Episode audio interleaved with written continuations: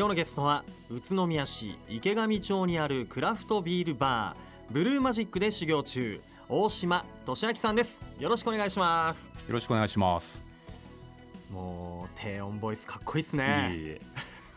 僕の憧れの低音ボイス。大島さんはお持ちということなんですが、えーまずねブルーマジックというクラフトビールバーで、えー修行中ということなんですが、はい。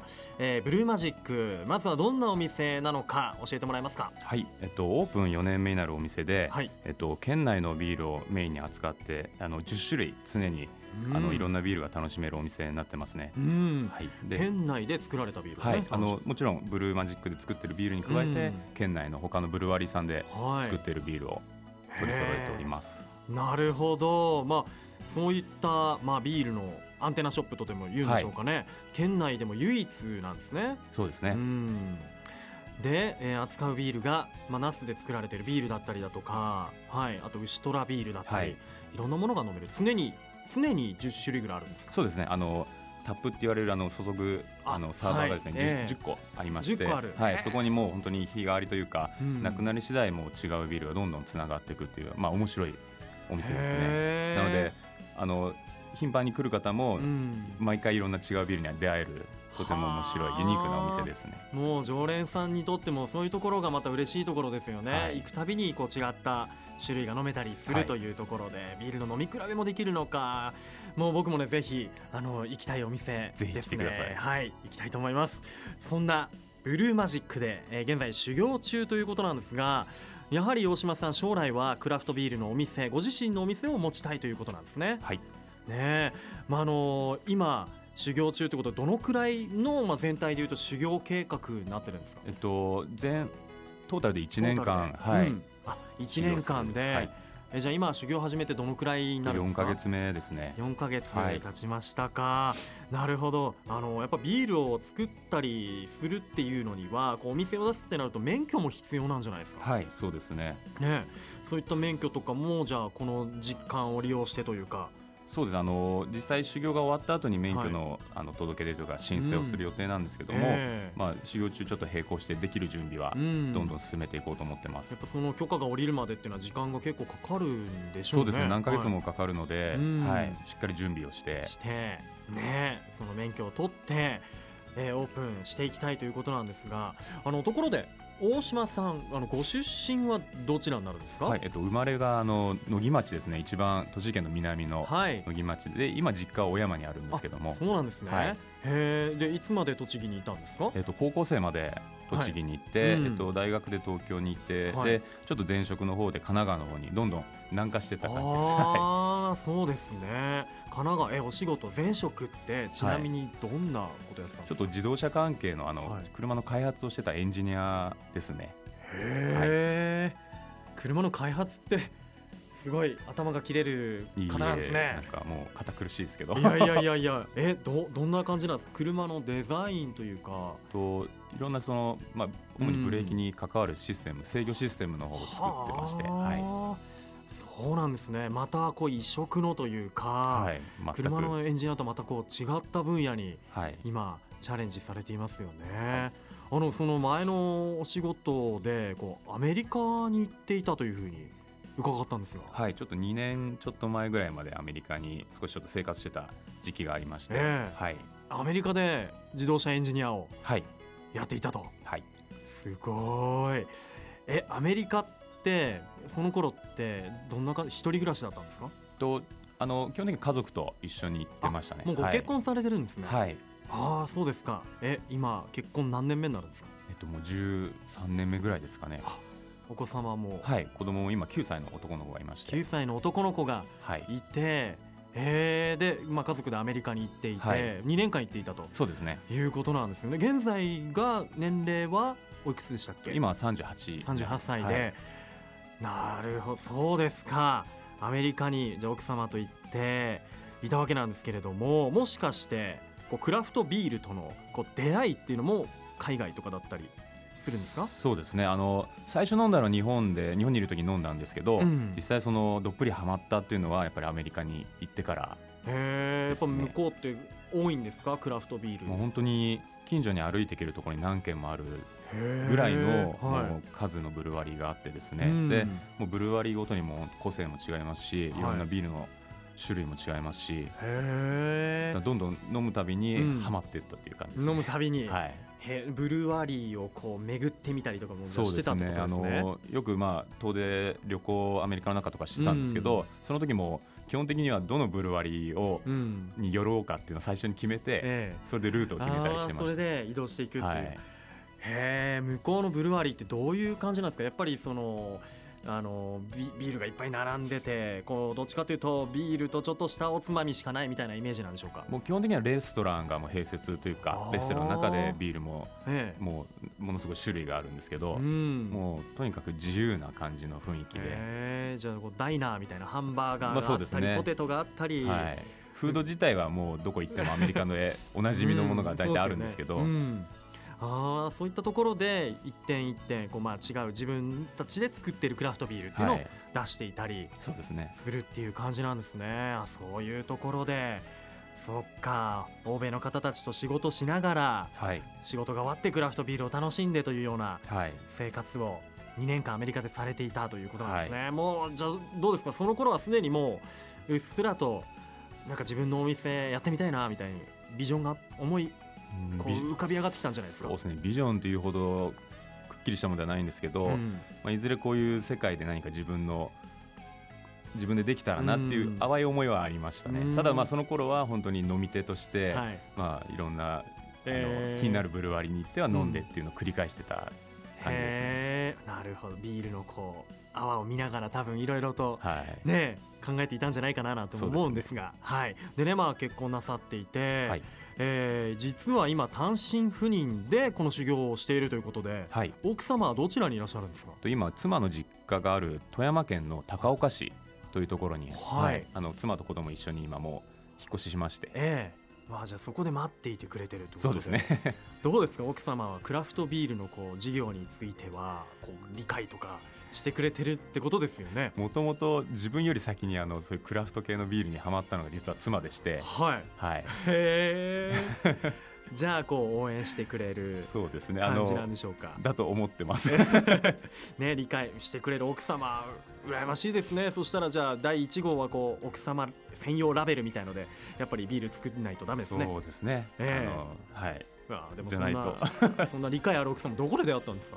と実はあのし会社同じ会社あ。元の同じ会社で社内恋愛ですね。社内恋愛で、はあいや素敵な奥様理解ある方がいてはい。今こう修行もできてると思うんですがいや、はい。なんかもうビール飲みながらお話ししたいですよ。あ本当ですね。お昼なのにごめんなさい。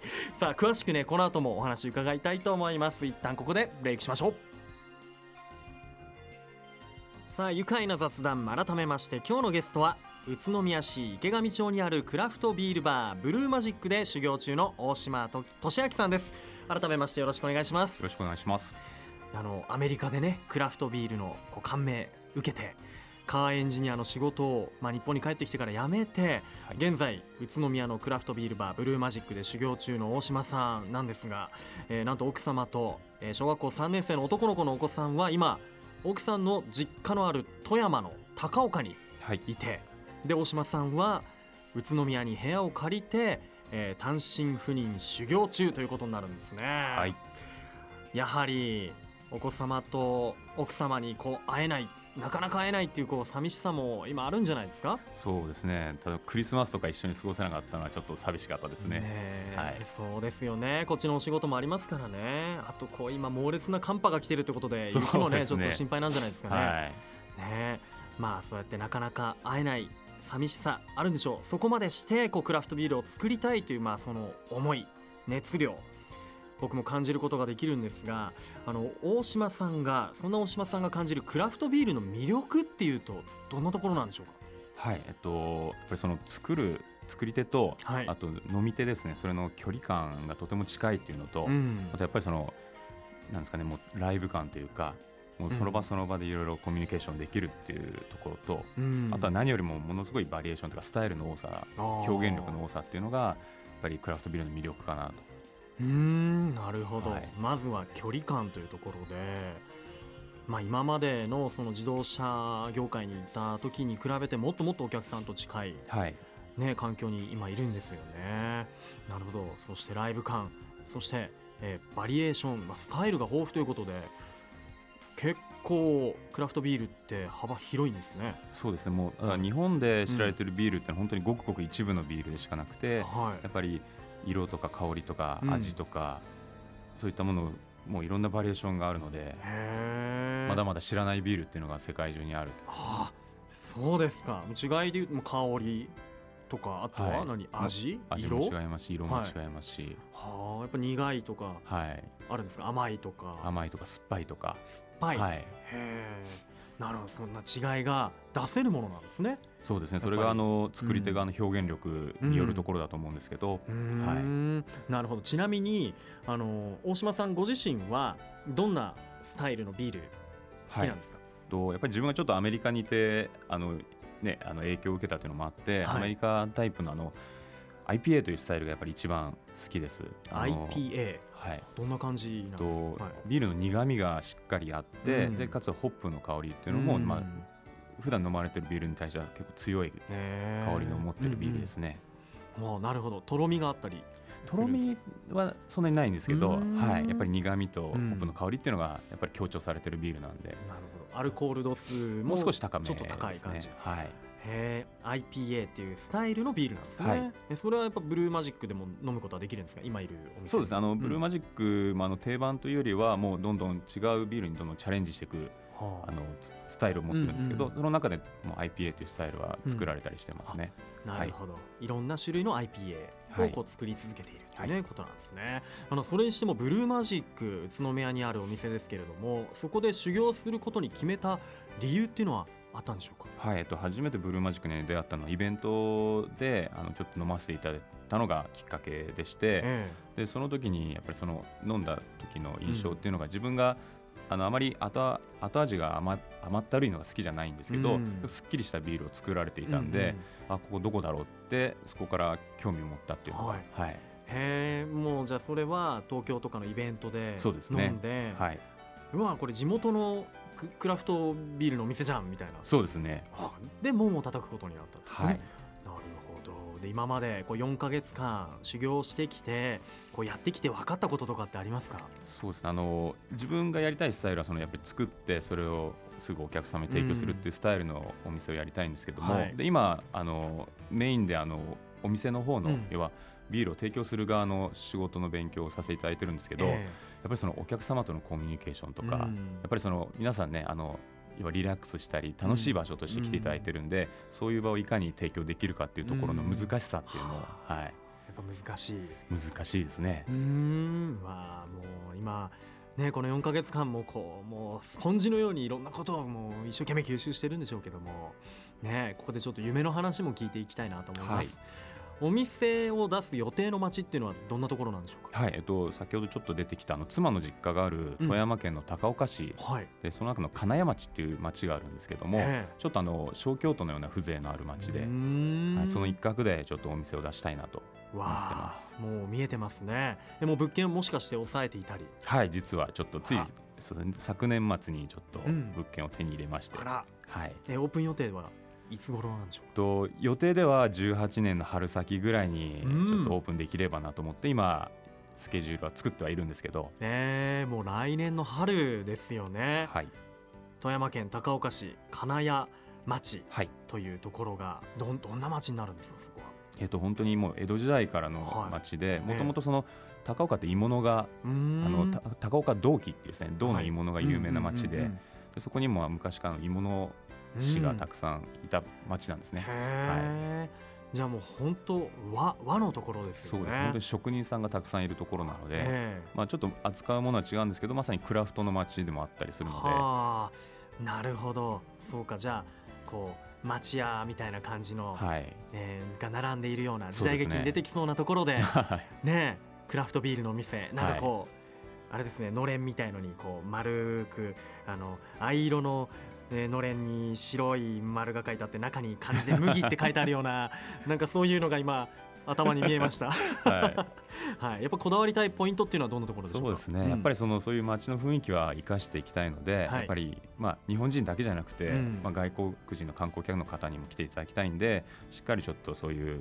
和のうん、うん雰囲気はあの楽しんでいただけるような店作りができたらなと、ね。はい。今ね新幹線も北陸新幹線が、はい。はい、通りましたからそうですね。ね。うん。と宇都宮からもあの大宮で乗り換えていただいて、はい。本当3時間ぐらいではい。行けるところにありますのでぜひぜひ来ていただければなと。たいですね、えーまあ、富山。富山の次が新高岡なんですか、ね、じゃあその高岡で降りる新高岡で降りればいいそうです。ねいう感じあの皆さん今金沢に行っちゃう方が多いんですけど、うん、金沢はその先か。そうですね。ね。はい、はい。